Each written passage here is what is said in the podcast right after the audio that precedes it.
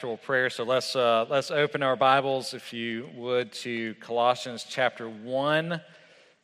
We're going to look at uh, chapter one, verses twenty-four through twenty-nine, and just a, a word of, of, what we're we're doing. We finished our series on the Psalms, and we decided not to uh, begin another. Uh, series until until March, basically, and so for January and February, Wallace and I get to pick what we, what we want to preach to you. So this is what I picked for this morning from, uh, from Colossians 1. This was part of the passage that I worked on for the, the D.Min project, and so I wanted to uh, share a little bit of that with you this morning. So if you're able, let's stand together as we read from God's Word from Colossians 1, chapter, chapter 1, verses 24 through 29. Pay careful attention. This is God's word. Now I rejoice in my sufferings for your sake, and in my flesh I do my share on behalf of his body, which is the church, in filling up what is lacking in Christ's afflictions. Of this church I was made a minister according to the stewardship from God bestowed on me for your benefit, so that I might fully carry out the preaching of the word of God. That is the mystery which has been hidden from the past ages and generations, but has now been manifested to his saints, to whom God willed to make known what is the riches of the glory of this mystery among the Gentiles, which is Christ in you, the hope of glory. We proclaim him, admonishing every man and teaching every man with all wisdom, so that we may present every man complete in Christ. For this purpose also I labor, striving according to his power, which mightily works within me. The grass withers and the flower fades, but the word of our God endures forever. Uh, please be seated and let's pray and ask the Lord's help this morning. Father, this is your word. Your word is truth. Would you sanctify us in the truth? We pray that your spirit, who inspired Paul as he wrote these words to the Colossian church, that that same Spirit uh, would illumine our hearts and our minds, give us understanding, give us insight, help us to believe these words, to receive them with faith and love, to lay them up in our hearts and to practice them in our lives. Help us to see Jesus and to grow more and more like him. We pray in his name. Amen. Uh, some of you will know that uh, as you're raising children, you take them uh, for their annual checkup at the pediatrician. One of the things that's always interested me is that pediatricians are able, at a pretty early stage, it seems to me, uh, to say with some, some measure of accuracy how tall a child will be, even at a young age. They can kind of look at the statistics, see where they are on the scale, and, maybe look at mom and dad and say, sure, your two year old son is going to be six feet tall when he's fully grown. I don't know, I'm sure there's a formula for all that. I'm not sure how that works. But there's this expectation of growth, there's an expectation of maturity. And as children continue to grow and go to the doctor and go to these well checkups, that's some of what the physicians are looking for uh, signs of growth, signs of development, signs of maturity. Uh, and, and, and in those terms, there's kind of an expected goal that they will meet in terms of height, in terms of other things.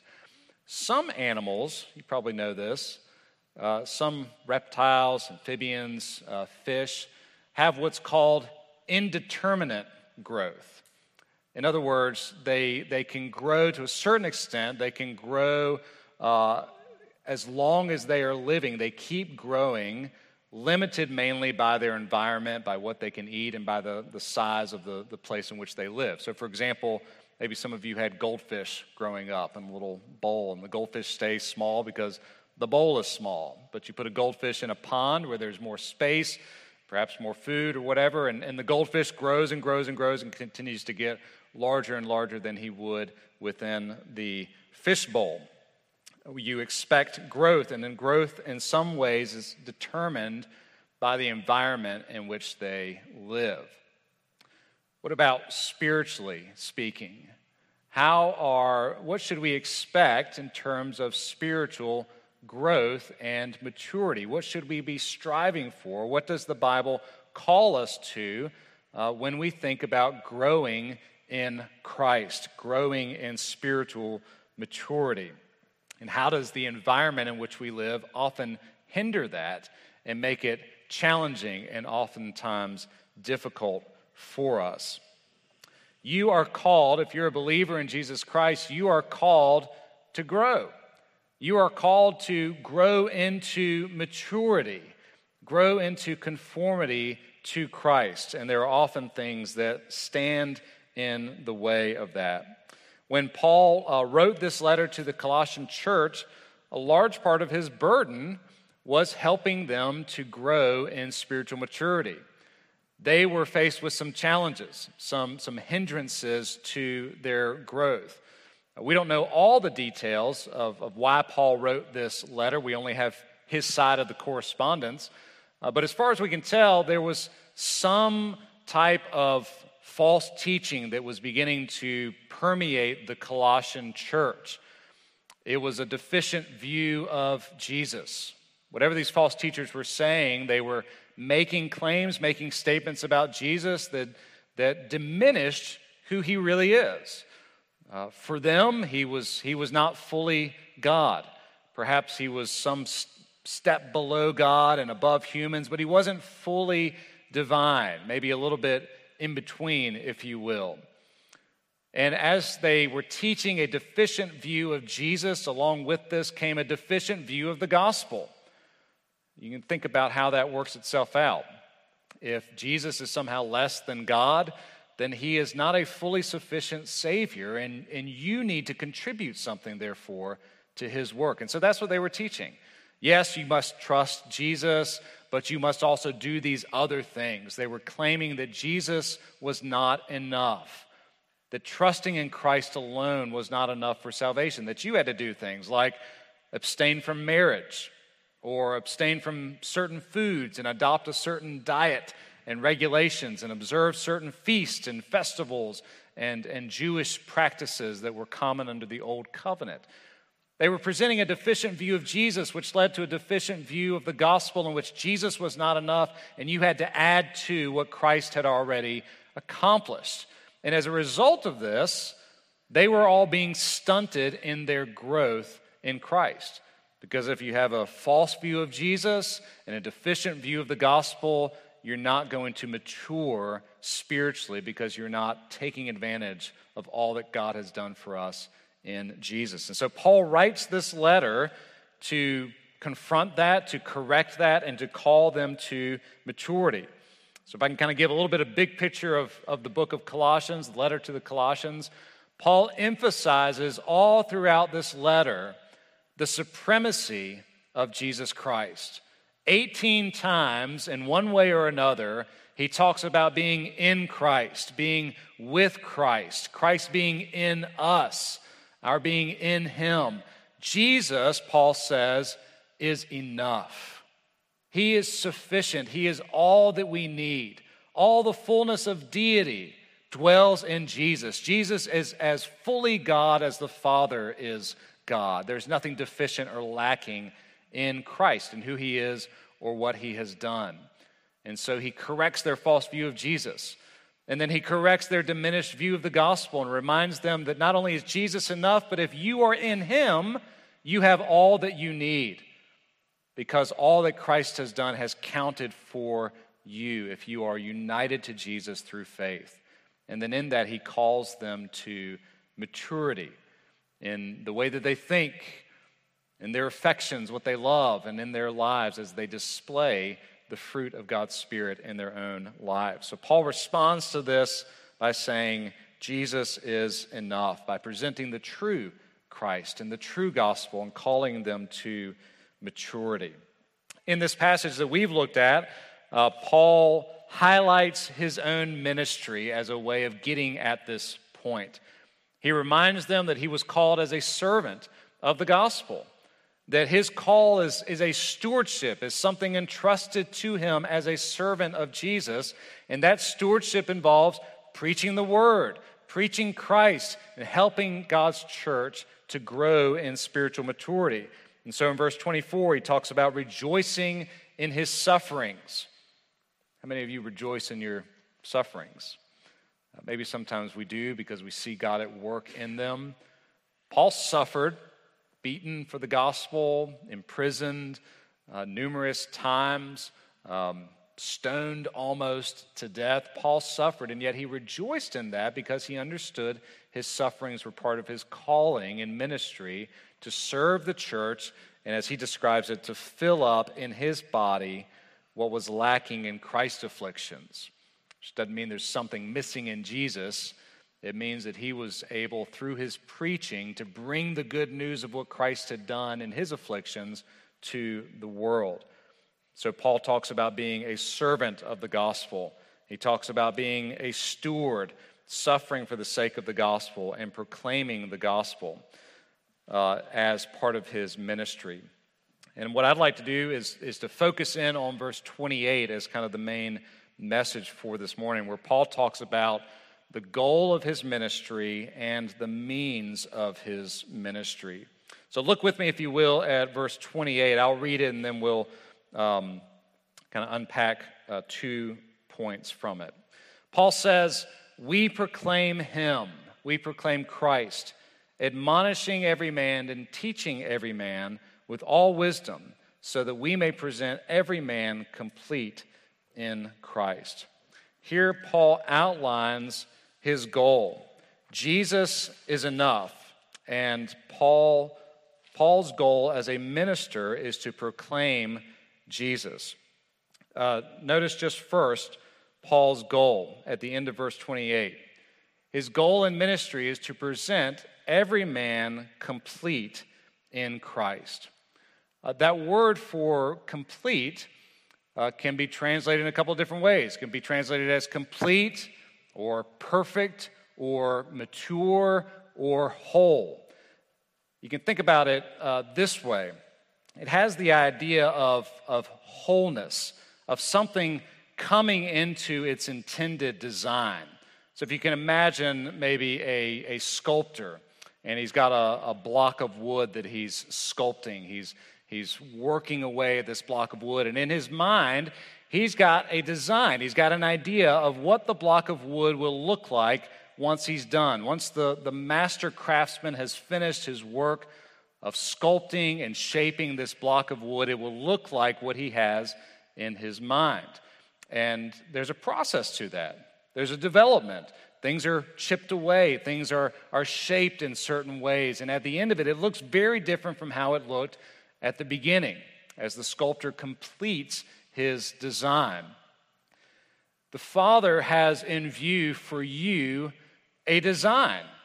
And, and that goal of what we ought to look like is maturity in Christ.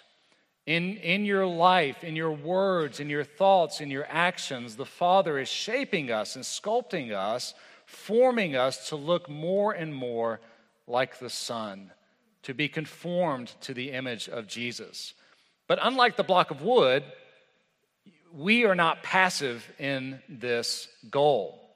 We are not just a block of wood with somebody else working on us all the time. We, we have a role to play. And yet, we're not to think that that role is dependent upon our strength.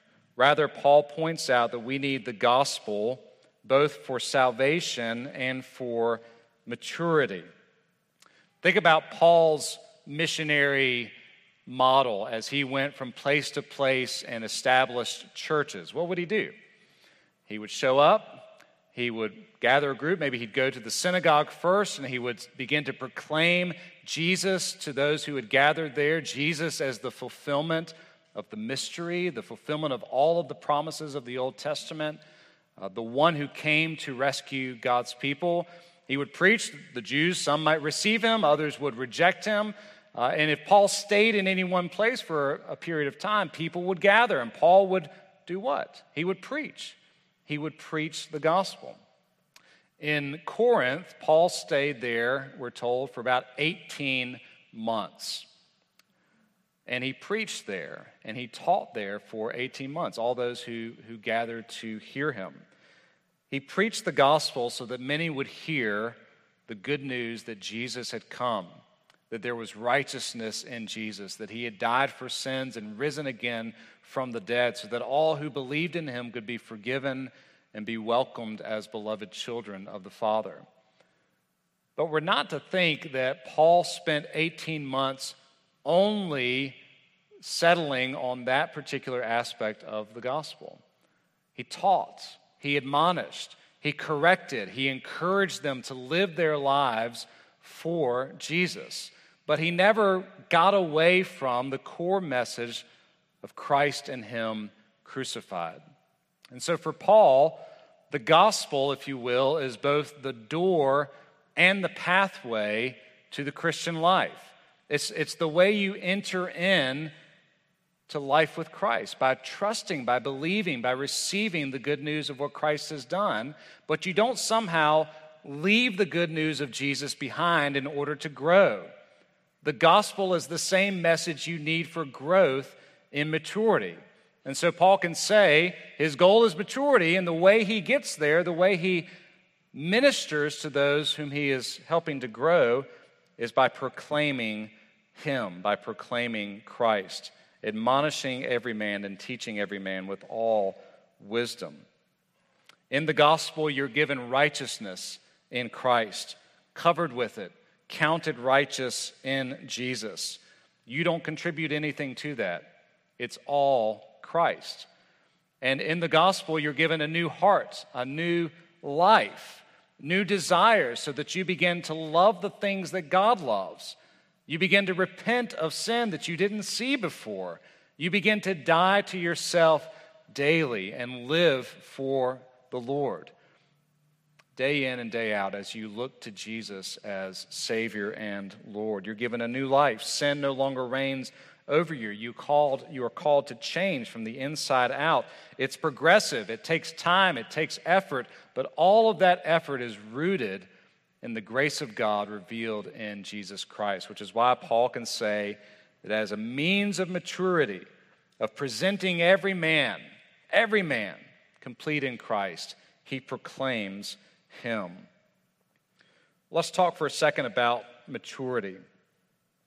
Maturity is both a destination and a journey. Uh, for the Christian, you, you will not be fully mature until you behold Jesus face to face. And yet, all along this life, as we follow Jesus, we are called to grow, to develop, to progress, just as you would expect a child to progress physically and emotionally and intellectually. We are called to progress, to grow into maturity, even though the final goal is yet to come when we behold Christ face to face. So, this calls for some patience. You are not yet what you ought to be. You are not yet what you will be by God's grace, and yet you are on the way to that goal because Christ is at work in you, and we are to strive towards that goal of maturity. You need the gospel for salvation and for maturity. If you were to read through the rest of Colossians, you, you might see that part of what Paul's doing in this letter is outlining what spiritual maturity looks like for the believer.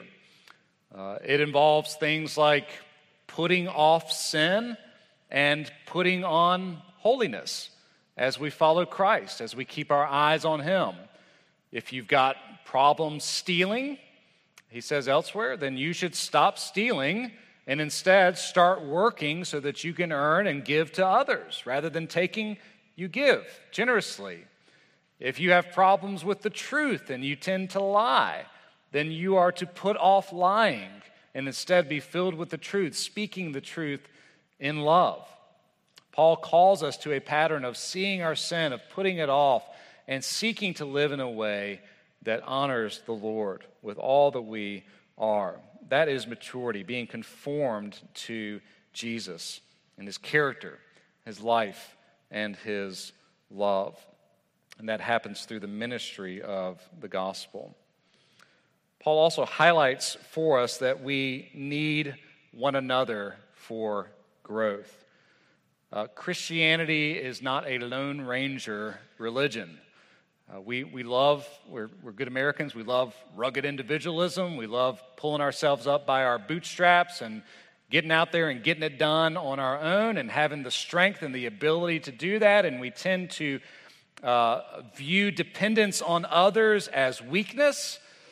And Jesus, all throughout the New Testament, all throughout the Bible, the Lord calls us to depend upon one another and tells us that we are we are not sufficient in ourselves for what we need to follow Jesus. We have all that we need in Christ, and Christ, in His grace, has provided the body of Christ, the church, as the place in which we are to grow. We need one another as the means of growing in spiritual maturity. This is not exactly in the passage that we look, looked at, but it's, it's peppered throughout the New Testament, uh, like seasoning that completes the dish. In Ephesians 4, Paul paints the picture of the church as the body of Christ. He says that Jesus has ascended to heaven and Jesus has given gifts to his church, uh, including uh, pastors and teachers whose job it is to equip the saints, all of us, to serve one another. And as we serve one another, we build one another up in love. In other words, Jesus' formula for your growth is the people around you, the people who belong to the body of Christ. They are given gifts for your benefit, and you are given gifts for their benefit. And growth, spiritual growth, is meant to happen in that context of loving and serving one another within the body of Christ. The Lord has provided, in other words, for your spiritual needs in part through other people. And it takes humility to be willing to receive that, and it takes love to be willing to give that to one another as a means of spiritual growth. Why do we need each other? We need each other to help uh, see our sin when we grow accustomed to it. Sometimes you don't see the ways that you're struggling, but if you're living in community with other believers, they do. And they can perhaps call you on it, encourage you to follow Jesus, and help you see the grace of the gospel when you may not see your need for it. I had a neighbor growing up, lived across the street from me. His father was, um, he wasn't a dentist, but he did something with teeth. I can't remember what he did. Periodontist. Is that a thing? That's what he did. And he dealt with teeth and, and dental hygiene. And so my neighbor and I carpooled to school when we were both in high school. And one year, my neighbor decided, I'm not sure if he was doing this against his dad or if it was just a bright idea, but he decided that for his science project, part of his science project would involve him not brushing his teeth for a couple of weeks, which seemed odd to me, but that was his idea, was to see what would happen. I'm not sure what his hypothesis was, but it involved him not brushing his teeth for two weeks. Now, you can imagine, first thing in the morning, getting in the car together, riding 15 minutes to high school uh, together. I could feel the effects of his science project uh, pretty strongly with my nose. But what was interesting was he had become accustomed to it. It just didn't bother him anymore uh, that, he, that his breath smelled really bad. Sometimes we, we are like that with our sin. We, we become accustomed to it. We, we don't think about what we're doing, what we're saying, how we're, how we're thinking about things. And, and it takes somebody else loving us to say, hey, man, you stink. What's going on? And, and calling us on it and encouraging us to go to Christ in repentance and in grace to change. We need others to help us see our sin when we grow comfortable with it. We need others to help us see Christ when we can only see our sin. Perhaps you're not accustomed to your sin, you haven't grown comfortable with it, you are weighed down by the burden of it and you can't see anything past it. You can't see the cross. You can't see the empty tomb. You can't see the grace of God for you in the midst of sin. You, you need somebody else who can come alongside you and say, Yes, I see your sin too, but I also see your Savior. And, and then you get the opportunity, the privilege of proclaiming Christ to your brother, to your sister, to help them see beyond their own sin that there's a Savior who forgives all sin and who promises to renew us from the inside out so that we won't always feel stuck right where we are, like we can't change. And we certainly won't feel condemned when we see Jesus and his cross. We need each other for conviction of sin and to help convince one another that there's grace in Jesus Christ. That is the vision of the body of Christ within the New Testament. It's part of the reason why we try to do cottage Bible studies as a small group way of growing in relationships with one another, of encouraging one another, praying with one another, being involved in one another's lives, knowing what's going on, and, and helping one another to follow Jesus well. Uh, large group, our gathering for worship is one way we do that, but it happens differently when you gather in a small group to study the Bible together, to love one another in that setting. We need the gospel for salvation, for maturity. You need to keep your eyes on Jesus. At the beginning, all throughout, at the end, and through eternity, our eyes need to be fixed upon the Savior. And we need one another, the church, as the context for growth. So, how then should we grow? Well, if we can go back to the children's challenge question, you young Bible scholars learned the story of Jesus walking on the water and Peter boldly stepping out in faith upon the water and walking on the water. But what was what happened that changed things for Peter when he started slipping below the water? What, what did he do? Do you remember? What did he see that made him start to sink? You remember? The wind and the waves. What had he been looking at before that? He'd been looking at Jesus. And he took his eyes off of Jesus and he saw the storm and he began to sink. How do we grow? You keep your eyes on Jesus and know that even when you look away and you start to sink, it's his hand that grabs you and delivers you. Keep your eyes on Jesus.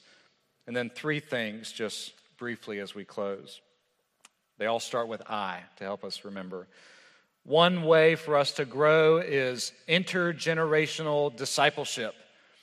Older believers coming alongside younger believers, investing in them, viewing it as your task, older, more mature Christians, it's your task to invest in the next generation, to help the next generation see Jesus to help them follow him, trust him, walk in his ways for all of life. It's your task within the body of Christ to do that for the next generation, intergenerational discipleship.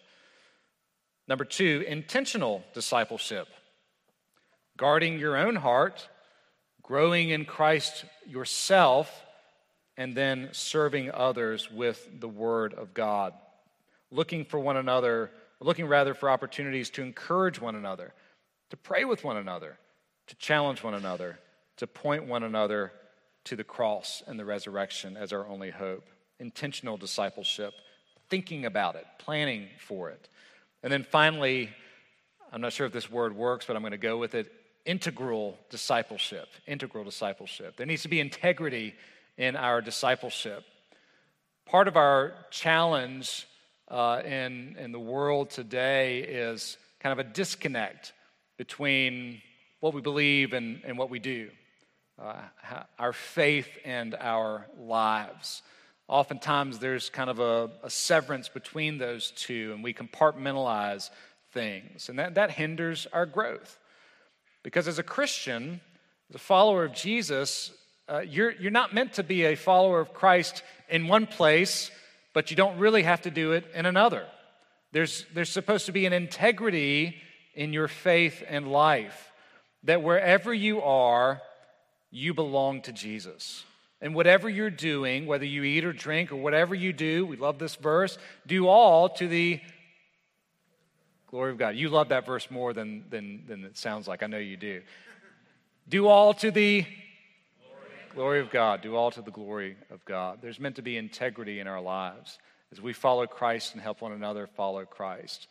I remember in, uh, when I was in youth group, a, a new Christian, 16 years old, and I was I can't remember what was going on. You know, one of these kind of ups and downs you have as a new believer, as as a teenager. Uh, but I was struggling. I was probably straying a little bit. I was a bit full of myself, probably still am. And I, I was I was wandering a little bit. And I had a friend in youth group um, who she went to a different school, but we were in the same youth group. And and she kind of called me on the carpet and, and confronted me about whatever it was that, that was going on. I can't, can't remember. And, and she had a conversation with me. I don't remember any other conversation I ever had with her, but I remember this one. And as she was talking to me about my life and whatever was going on at the time, uh, she asked me a question. She said, I think I was defending myself. I was defending what I was doing, how I was living. And she asked me this question. She said, Well, well what does Jesus have to do with this part of your life? And I remember my answer very clearly not much. I, I lacked integrity. I did not think that my life in whatever this particular area was, I did not think that my life in that area uh, had any connection to Jesus, that somehow I was free to, to do as I, as I pleased. so I gave a foolish answer that Jesus doesn't have anything to do with this part of my life.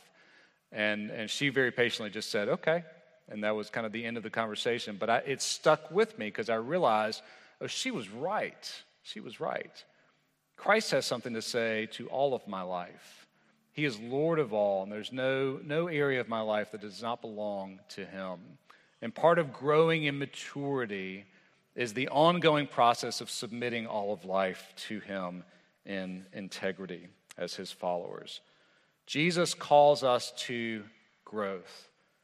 And that growth happens as we look to Jesus, as we believe the gospel, not only for salvation, for coming into the Christian life, but as we believe the gospel for growth in grace and as we encourage one another in the body of Christ through intergenerational discipleship, intentional discipleship, and discipleship that has integrity to it, all for the glory of Jesus.